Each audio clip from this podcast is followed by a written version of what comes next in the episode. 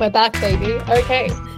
Welcome to Much to Discuss, a weekly conversation between the bright, beautiful, and charming Kelly O'Shea and Wow. me, Steph Swan, tackling the culture, content, news, and topics we're absorbing this week. Kel, how have you been? I've missed you. I have missed you so much. I'm so thrilled to see you. I've been good. My ceiling is fixed. There's no longer a Oh. gaping hole in it. Huge news. It's absolutely freezing in New York, but I feel like I'm maybe adjusting to like a Nordic lifestyle. I'm kind of enjoying it. I love there's like two days of freezing temperatures, and you're like, I'm practically Nordic. Honestly, every day I've walked outside, I've been like, think of the health benefits of the cold. The cold air hitting my face is like free Botox. freezing you in place. Yeah. If only I had water I could swim in, do like a cold plunge or something. Next minute, you're going to be in the river, the Hudson. Yeah, like the crazy people they're talking about swimming in the Hudson. I'm like, uh oh. Yeah, Don't you're going to be on the news reporting, being like, I only lost one of my toes this winter. Oh. How are you doing? really good. We are two and a bit weeks away from moving down to Melbourne into an apartment, which is incredibly exciting. I can't wait. So ready to have our own space again. But yeah, we had a really fun time down in Melbourne for the holidays. We drove all the way down because we had our little fur baby with us. How is that boy? He's a little cutie. He looks like a cartoon character at the moment. He's just in that really cute phase where their eyes are really big and their head's kind of like he looks like a bobblehead.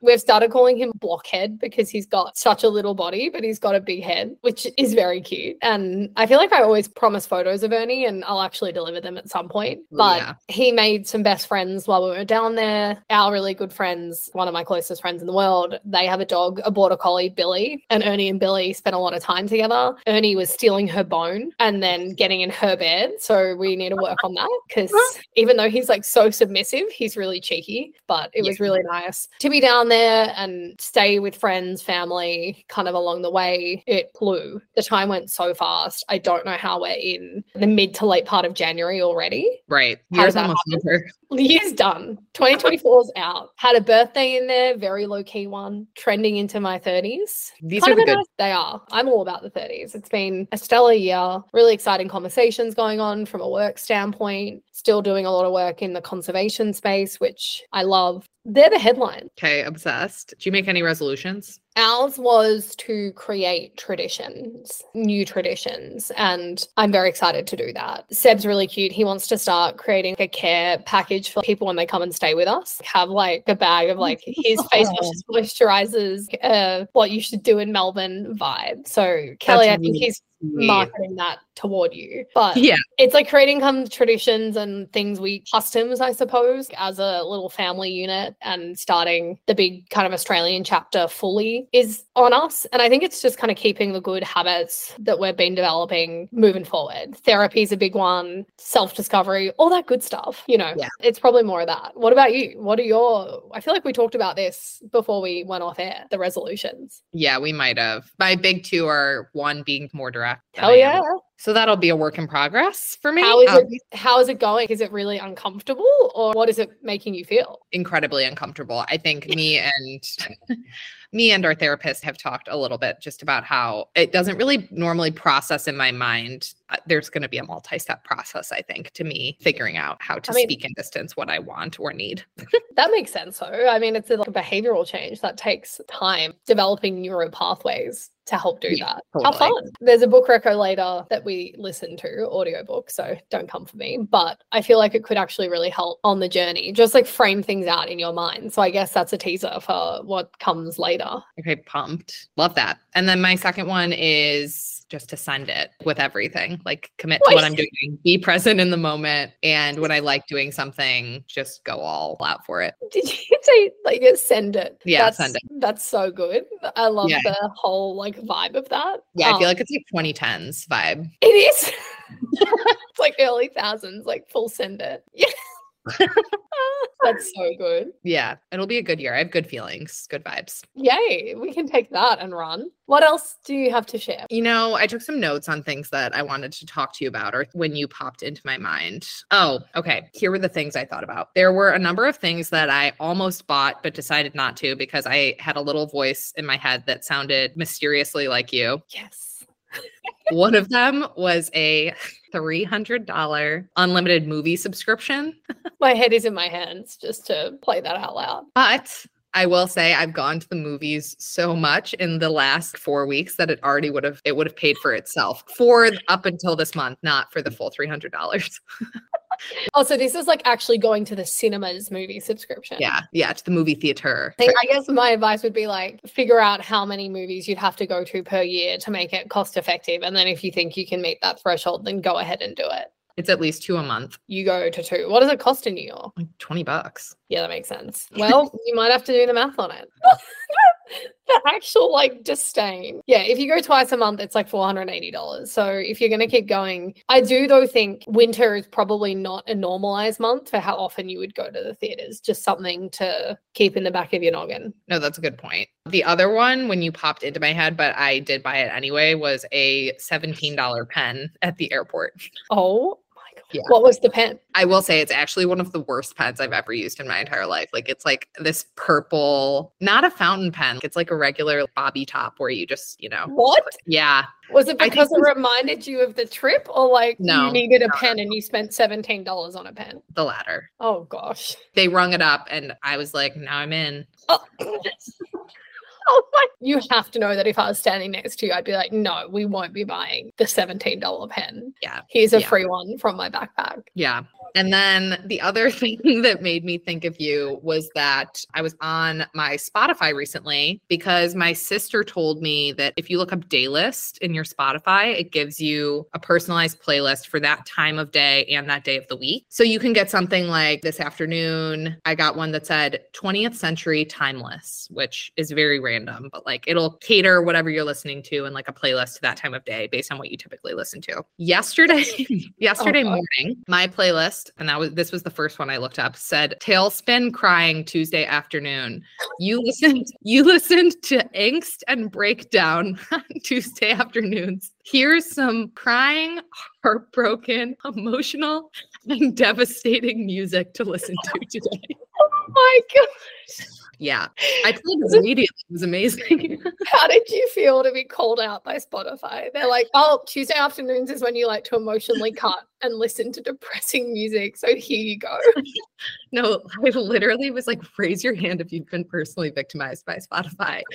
Oh Oh my gosh! Wait, can you please start keeping a diary log of like what you get at different times of the day? 100%. Yeah. Oh my goodness. People let us know if you would get sent a similar thing. Mine would be like, here is the murder podcast you like to listen to to go to sleep at night. I know. Please follow up and look up Daylist on your Spotify and let me know what comes up because I will. That's so good. Okay, well, we've been waffling on for a minute. I guess we should probably get into the content of it all. And before we do that, some feedback from some family members of mine have been they love the pod. What they don't love is that we disappear on them sometime. And so, with mm. that, we will do a better job of communicating and hitting timelines. And we will post on socials if and when we don't. So I hear you. I listen to podcasts and I get really pissed off if they don't drop when I expect them to. So bear with us through the growing pains. We do this out of the love of love of the game, love of the pod. But we do want to make it high quality and reliable. This year, our word of the year from a pod perspective could be consistency, Ooh, Cal, well, and maybe massive fame. fame, and money. Wholesome. wholesome and true to our value system. You're like Ah. dollar value. So we will work on all those things. And I think, as normal, we do some pop culture, some news topics that are keeping us interested and engaged. And then, of course, our recommendations. It's not really even content anymore. It's gone so beyond the pale on that. But tell us if you're actually liking them and what you value us talking about from a rec perspective.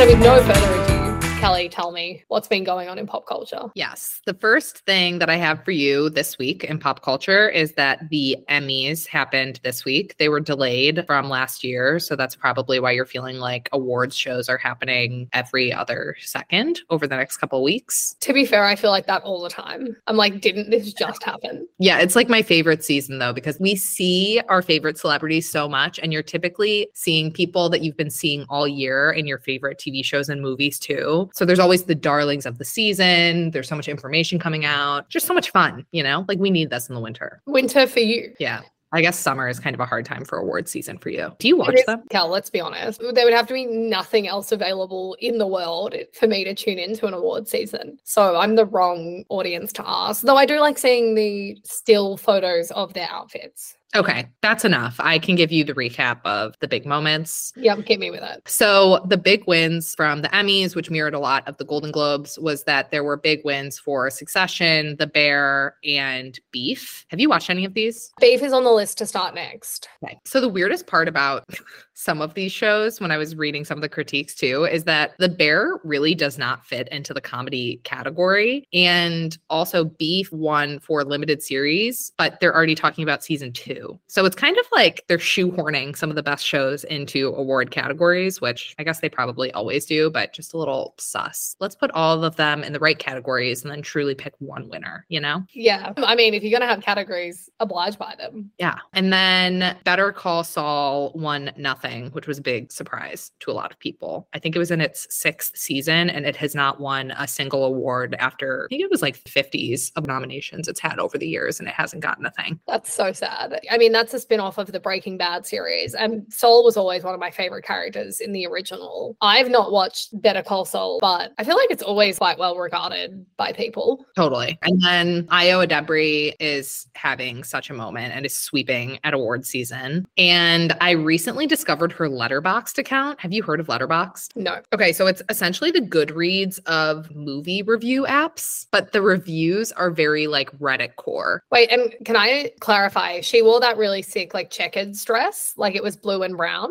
That was her. Yeah, one of my favorite looks from the red carpet, or whatever color the carpet was. I don't even know if it was red. All of her reviews are public, so she'll review movies. And they asked her about it at the Emmys, and they were like, "How do you feel about reaching some level of fame on Letterboxd?" And she was like, "Anything that I write on Letterboxd, I would say to someone's face as well. And like, I respect movies, I respect everything that goes into them, but like, I'm a comedian, and it's funny and fun, and like, I do my own movies too." And she was like, "And my dad has a Letterboxd account, so go check him out as well."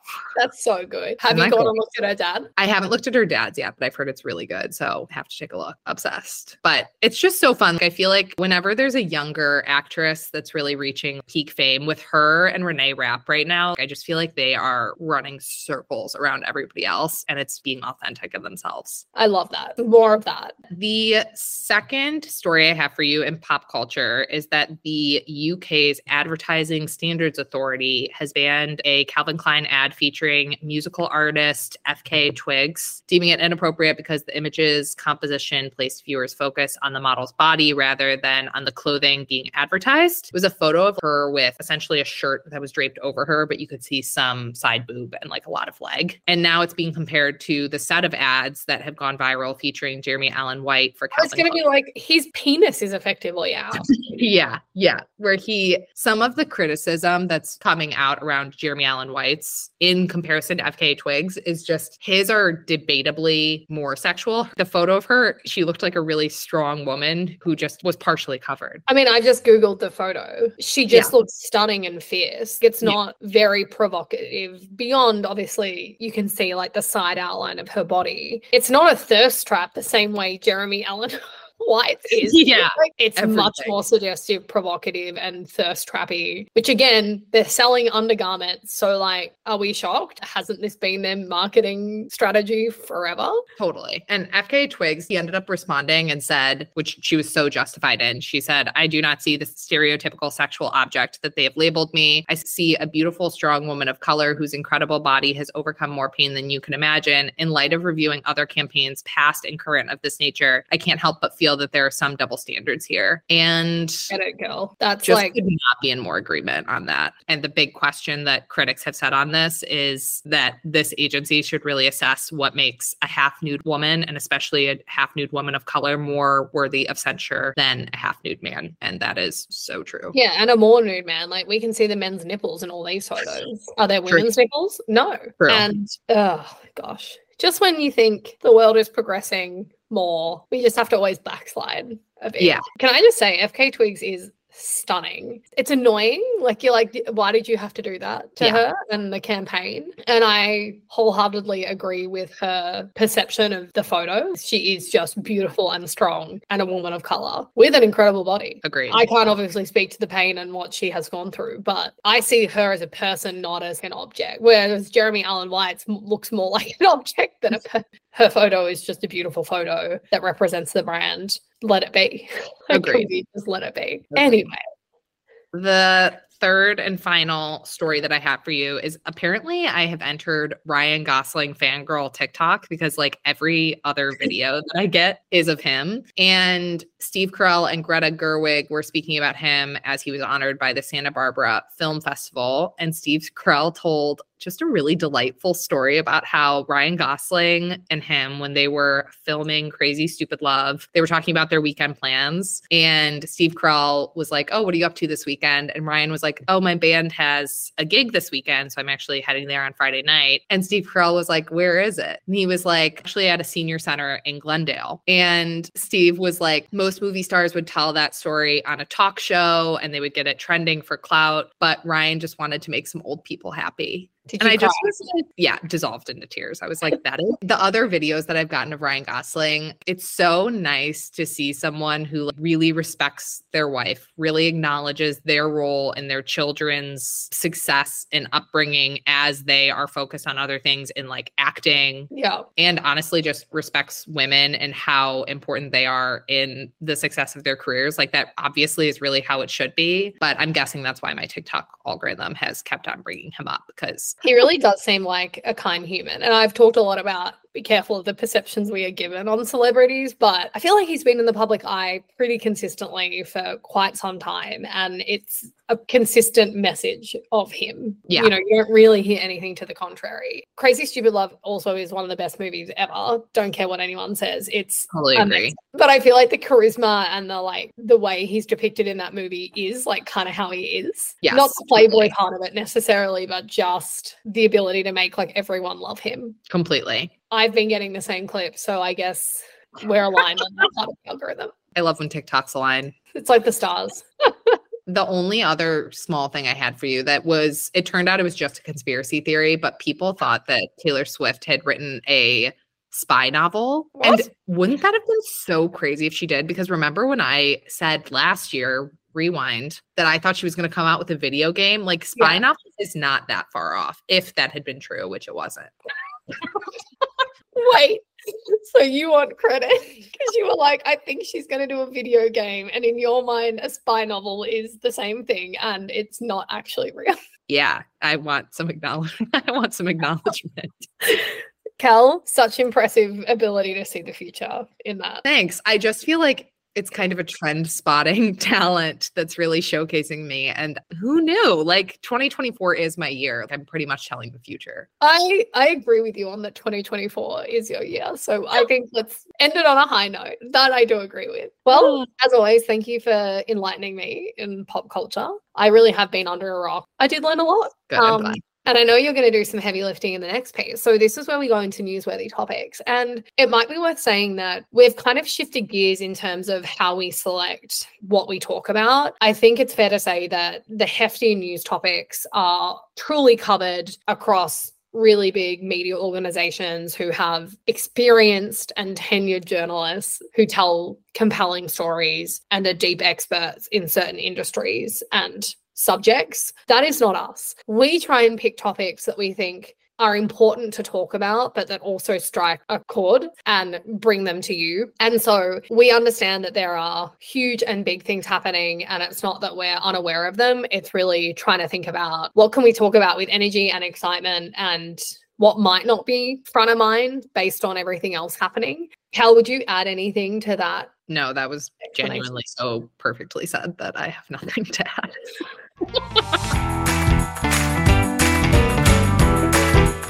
So that being said, let me hand it over to Kelly, who's going to do our first kind of deeper news topic of this week. So, the first article that I saw that I was really interested in and that I feel like I don't see very much about was an article called The Secret to Living Longer Starts with Menopause. And the background of this was that scientists recently were studying AMH, which stands for anti Müllerian hormone and helps regulate the development of eggs in women. And they were hmm. looking to see if AMH can help treat ovarian cancer and ended up finding that AMH might be able to slow the aging of the reproductive system in women, meaning that it would both extend fertility and push back menopause. So, okay, the headline was misleading because I was like, wait, so getting menopause means we're going to live longer? I'm like, interesting. I was like, that's kind of counterintuitive, but it's yeah. actually the opposite of that. Okay. Yeah, completely. Specifically, the AMH hormone and how that can push off menopause. This makes me think about it, arcs back to a conversation we had last year around how girls are getting their periods earlier, how that feels counterintuitive to really how we think evolution should be happening in female bodies. In yeah. we want to have children later. Societally, at 13, that's not exactly the best time to become right. a parent. Why are we getting our periods earlier? Interesting to think that there's a hormone that can actually shift us probably further along to where we yeah. want to be from an evolution perspective. What's interesting about the reproductive system, which is a combination of what I learned from this article and also what I learned from my egg freezing doctor, who Steph had the absolute pleasure of meeting. Literally another love of our life. We just know amazing, badass female doctors and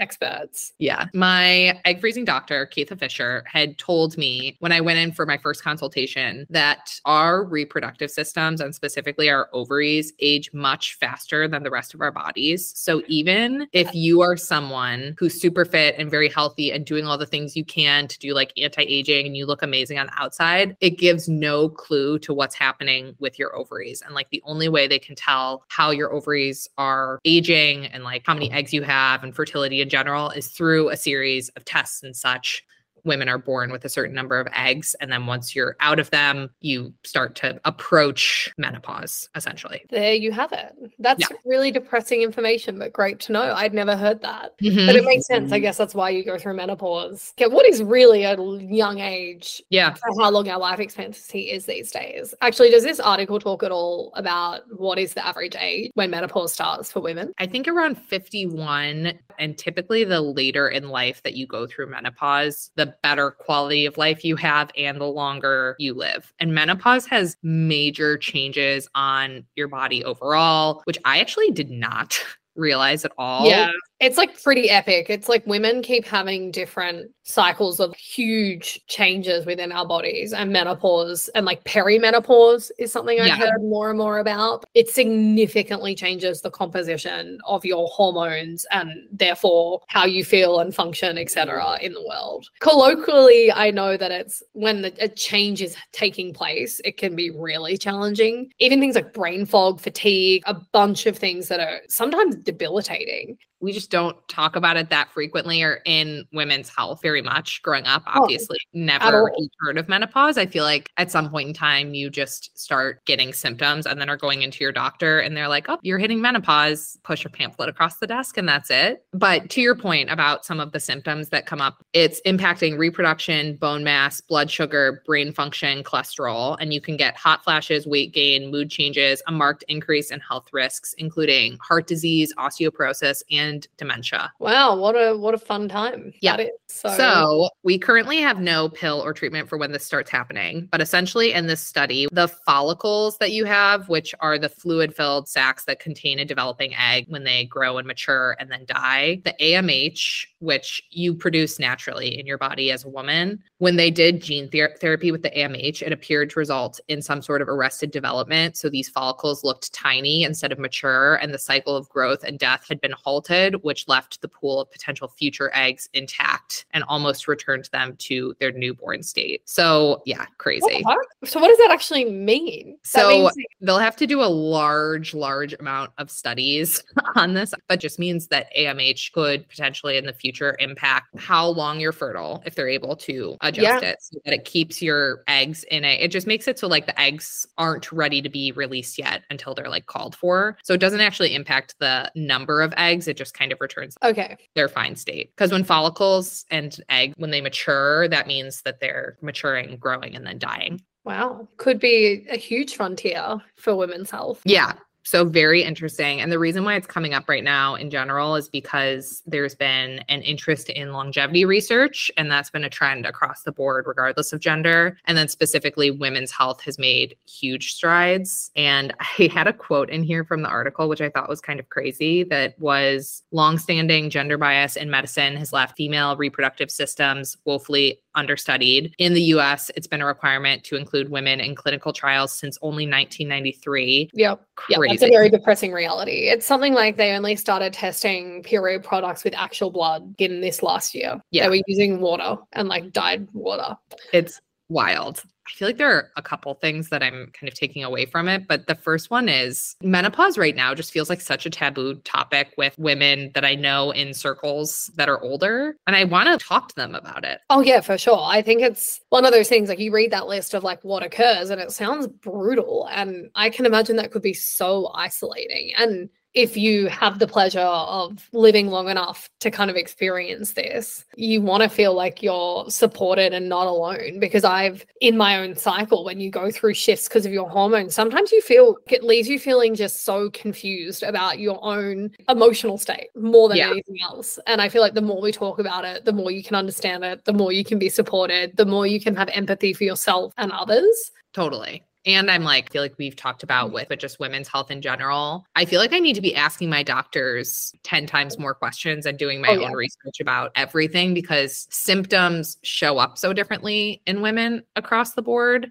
That advocacy piece just feels so important. For sure. And it actually reminds me that I need to reach out to someone who's going to put me in a touch with a really good, like, integrated female GP because all that stuff's so important. And I think, too, I am trying to be better about personally paying attention because I think because we have our cycles and you know any given day we kind of wake up and feel differently because we're in a different phase. It means that like sometimes I've missed signals that like things aren't okay because I've just yeah. put it down to being like okay, must be in this window. I'm feeling fatigued, tired and irritable because I must be getting my period next week. Yeah. I feel like it's so important to have experts who can help you better understand expectations and what is right or wrong and that you can trust and they will advocate for you as much as you need to help advocate for yourself. So that's a good reminder for me. Yeah, agreed. I feel like that's a great topic. And I don't know why. I guess we're talking about fertility and birth as a general theme in this news topic because the article I'm bringing to you is one that I saw in the Times. And I've been somewhat interested in this topic for some time because there's a real like economic component of this. And so the article was titled Can China Reverse Its Population Decline? Just Ask Sweden. Wealthy countries have been trying to boost their birth rates for decades, and the results have been pretty similar in that it is very difficult to do. China specifically, their population has begun to decline. A demographic turning point for the country has global implications. And this moment has been long anticipated, but it arrived in 2022 several years earlier than expected, which has prompted some economists to look over the long term impacts, given how big China's economy is and its role as the world's manufacturer. Before I jump in anymore, Cal, what do you understand about the implications of an aging population? Do you know much about what it means? Not really. I feel like the only thing that is really nailed into my head from living in America is that things like Social Security and the younger generation paying for older generations' retirement or some of those social structures cause issues with the older generations having to work for longer and then the younger generations not being able to support kind of the structures and economies that have been put in place for from like generation before. Yeah, as usual, you're hitting the nail on the head. Um, it's a lot of that. So there's a couple of ways to like understand how the balance of demographics impacts fundamental components of macroeconomic variables. Mm. And this is really around savings, investment ratios, inflation, and overall economic productivity.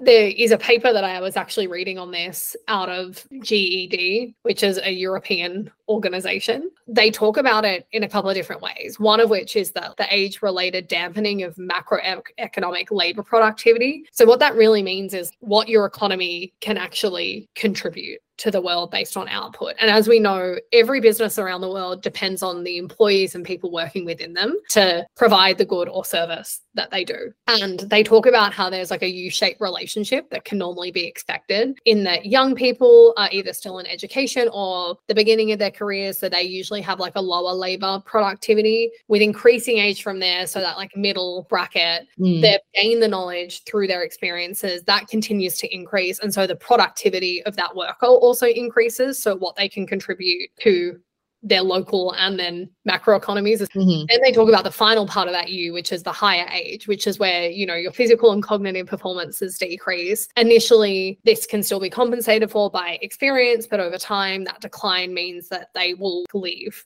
the workforce. Mm-hmm. And so then they talk about the age related decline in like the savings ratio. So then again, across these three age groups, you can roughly distinguish their ability to accumulate savings. Young people earn sometimes a little bit of income, but almost no income, their ability to make saving is extremely limited. For the older workers, as they increase in age and work experience, their income generally rises, and this extends their possibility to accumulate savings. Then you get into the retirement age, where if pension payment pay is lower, than that of the work you got when you were income, your ability to save for retirement age and their accumulated savings will decrease. So mm. This all matters because as inflation rates are rising, which is what is happening, and you're getting a disproportionate amount of people in that higher age bracket, not only does the utility of every dollar they've saved start to go down, purchasing power will decrease over time. Any of the social systems in place that help support retirees aren't getting as much money because there's less activity in the economy overall. It's a really bad kind of combination of those who are at a retirement age are probably now looking at a longer lifespan than ever before. Yeah. The cost of living is continuing to increase. So, what would have been sufficient savings five years ago may not be anymore. That is going to continue to evolve. Then, if you look at the systems in place that subsidize and help support your aging population through economic activities, if there aren't enough people to replace those jobs, you can't have the same output. So, there's less money to go towards everything. And so then you end up in a position whereby your workforce can't be as strong and grow and thrive. You have more people depending on the funding from that system. And then ultimately it falls back on younger generations to do the caretaking, maybe physically or financially for the yeah. population with an economy as big as China, this could have ramifications globally. You know, think about how much production happens there. It's as simple as saying, like, if you can't staff it, then it can't be produced. Like, what do you do? Countries have tried to throw a lot of pieces at it. Like, Australia had a scheme where there were incentives for every child that happened. Um, and initially it caused like a rise, but again, it returns back to that lower level. Really, they're saying that like based on studies there's nothing you can do to reverse the trend. You have to effectively throw the kitchen sink at it and make childbearing much more attractive. So the other solution is immigration. So there's obviously your existing population. For every death there's a birth. Yeah. if it's not a birth for every death there is an immigrant and a new person in those you know younger demographics that can come in and contribute to the macro economy. They're kind of two of the solution gaps in terms of fixing the equation meaning that in china there are more deaths than there are births and replacement. It's kind of that thought process, right? And so Sweden is an area that is often cited for increasing fertility rate thanks to government boosted jumps. What they're doing is they include nine months of paid parental leave. They implement a speed premium, which incentivizes people to have like multiple children within like a set period. Also, make sure there is, I think now they've increased parental leave to 16 months as a country, which is among the highest in the world. They have really subsidized childcare. They they really have to start reducing the friction that potential parents face in making the decision in this day and age to have children. And I suppose my question for you is of course, neither you or I have kids in considering having kids, what are the parts that scare you that you think like government or infrastructure could help make you feel more comfortable around having children? Oh, so many. My brother's girlfriend is French, and hearing about what some of the maternity policies are in France and in Europe in general are so much more appealing and I think would make me so much more willing. Like paid childcare, paid support uh, coming and being able to like help you as you're adjusting, being in the hospital and feeling like you're taken care of versus them needing beds when you're giving birth. So, like your own health as well as the baby's health, and paid maternity leave for a set period of time. Like, there are some countries that you get a full year Right. and then you can go back and you have a guaranteed position. And I think all of those things are just so. And then the education system, like looking further into the child's life, I think those are those are all extremely compelling features. yeah, I can't not agree with you there. You know, I think barriers to entry to people are having lived in the US myself, if you don't have health insurance, it can cost you thousands of dollars to have your child in a hospital. Australia has a public system where if you had a child here, you would pay nothing going through a public system. So, like, that obviously is helpful.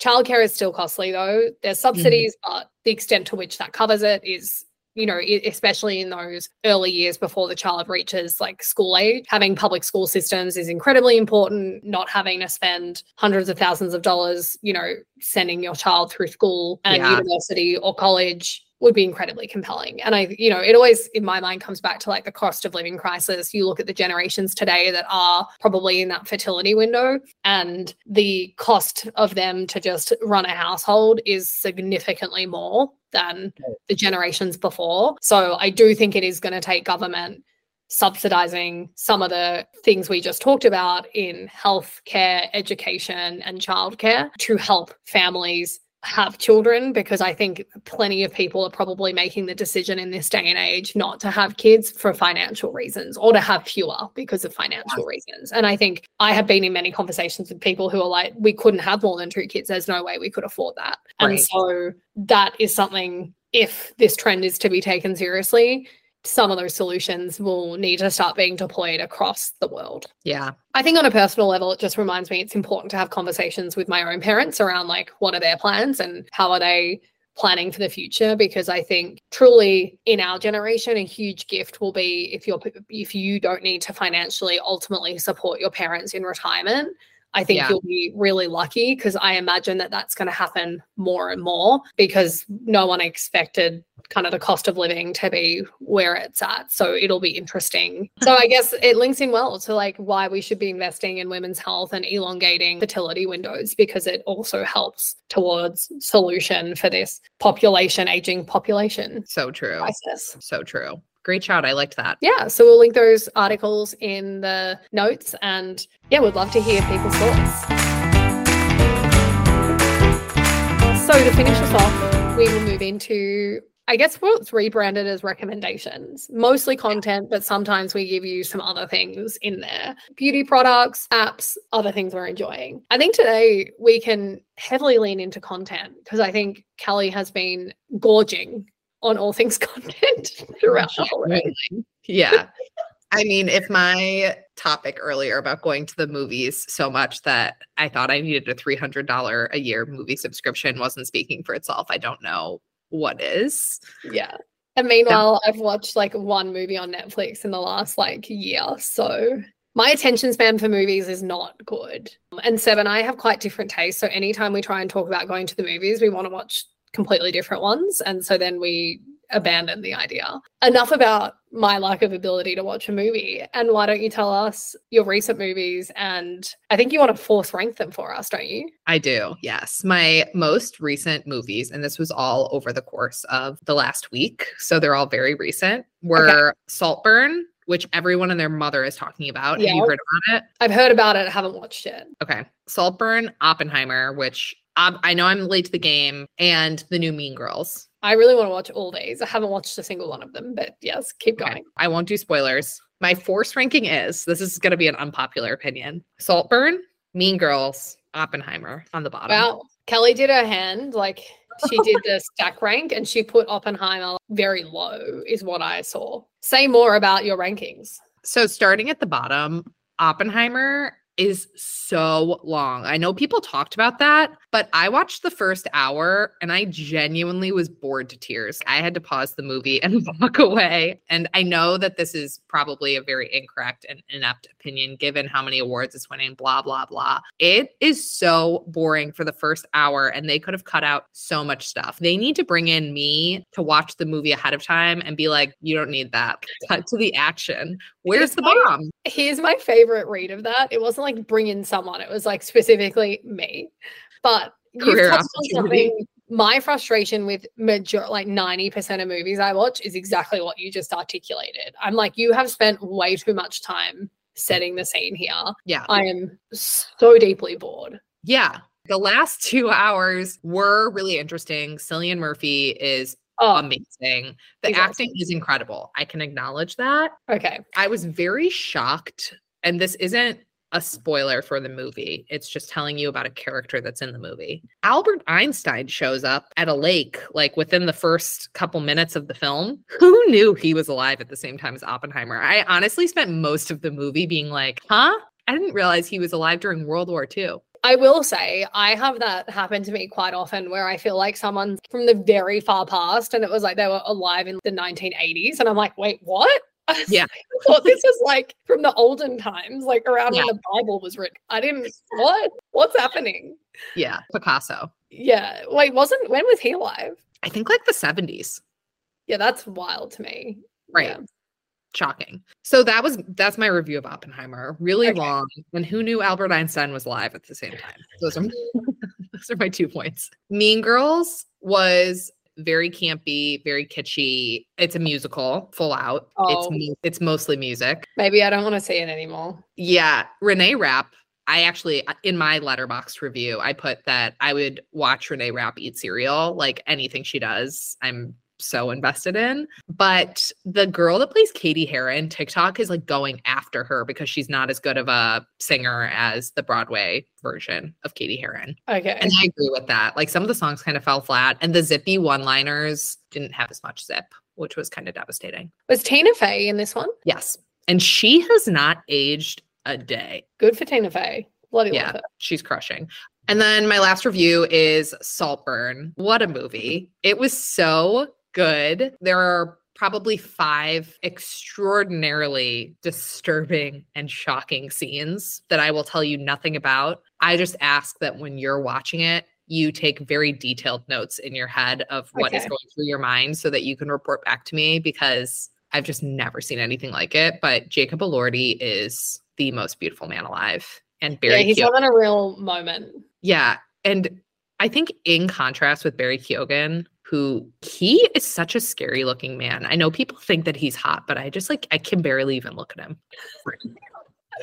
Yeah, but everyone's like obsessed with him after this. So he obviously has like some sex appeal or something. No, he's very talented, but I don't know. And then Rosamund Pike is so funny. She's amazing. So I think really you like would love Saltburn. That's my top so far. And I desperately need to watch the new Sydney Sweeney Glenn Powell rom com. Oh yeah, there's been so many. Even I know there's been rumors like following the set and making of that sh- that one. So Yeah.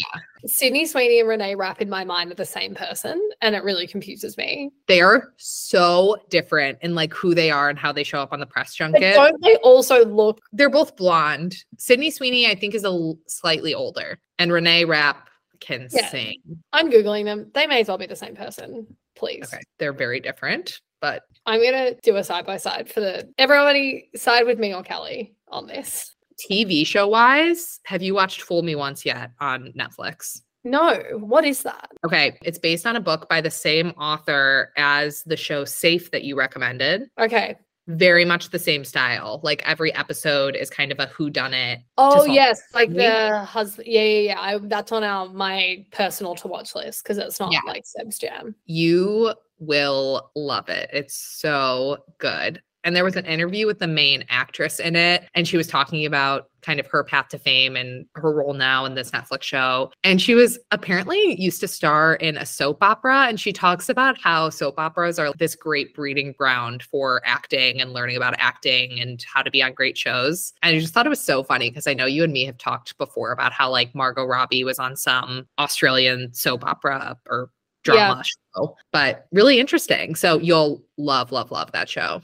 Put it on my list. The other one I have on my list of like upcoming things dropping in 2024 is The Gentlemen. They're releasing that was a movie and it was amazing, beautiful, strange, obsessed. Okay. It's coming out in 2024 as a series, and I cannot wait. So that's a movie rec into a coming TV rec. Okay, love. And then did you guys listen to any audiobooks or podcasts or anything on your road trip? Yeah, I was saying to Kelly, like, we've been revisiting Brooklyn Nine-Nine, as a Oh show god, love. so good. It's timeless. Go and watch it. If you want something fun, easy, light, make you giggle, that's the show for you. But otherwise, yeah, we were driving. We drove from Brisbane to Melbourne. So that's like 19 hours of driving or something to that end. So we did some audiobooks and we picked Brené Brown, Love her. who I feel like everyone has heard of. She is a researcher and thought leader. And she i think became pretty well worldwide renowned for a ted talk she did on vulnerability. And so the audiobook we listened to was daring greatly. And it's all about like how to have the courage to be vulnerable and transform the way we live love parent for those relevant and lead. And the book really comes back to the famous quote by teddy roosevelt about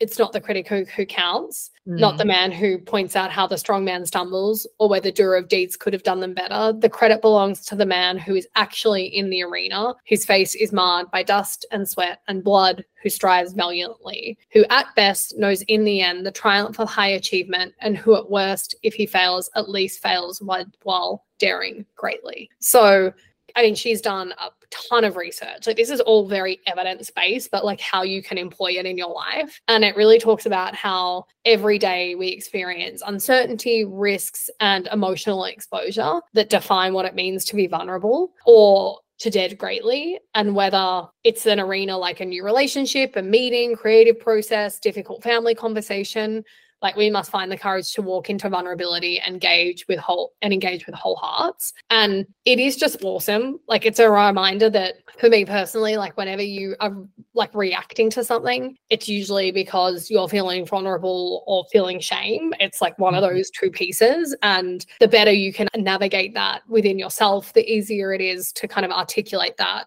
to those in your life and show up true to your value system because Yeah. that can be really hard to do when we feel fearful. And so, anyway, it's I think a really good one to sink your teeth into in the view of it's a new year. You've probably sat back and reflected on goals, what's coming next. And we also listened to Dare to Lead on the way back down, which has a lot of similar themes and how you stay curious and ask the right questions and come from a place of curiosity, not a place of knowing, and all just really good messages to be reminded of. So this is definitely one I'm buying in hard copy to have close to me mm. and highlight key points. But feel like it's a really good one for upcoming book clubs of yours, Kel, potentially. Yeah. and- I love that.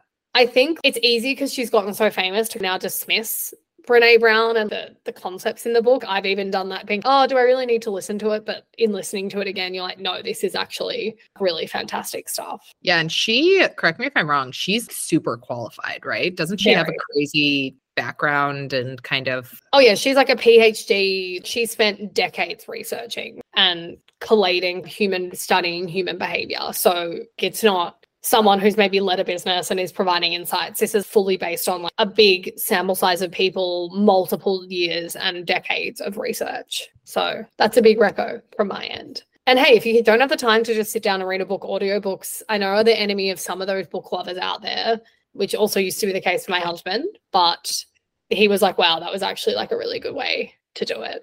there are also i'm of the opinion that there are some books that are so good to listen to via audiobook and i would assume that would be a good one along with memoirs especially when Yeah. they're read by the author and essays books of Mm. essays We're listening to one at the moment around the sixth, sixth great extinction. Mm, And because with anything that has environmental layers in it, it's heavily based in science and research. So sometimes for me, reading through it, because I don't understand how to even pronounce some of the technical words, I get very lost in it and it feels like more effort. So those kind of things on an audiobook are awesome because it, Yeah.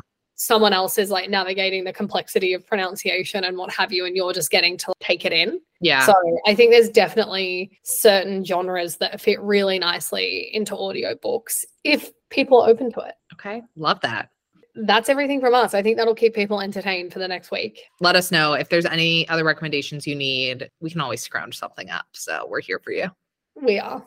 In general, that's our theme. That's our byline, whatever a byline mm. is. yeah that's nice So that closes out our first episode of 2024. woo please share it with people you think might like us in their ears. We want to hear what you think, your ideas. Send us news topics, send us content recs. Please get in the inboxes of Kelly or myself or the pod Instagram. And on that note, you can expect to see our episodes drop in the US on Thursdays and in Australia very early Friday mornings.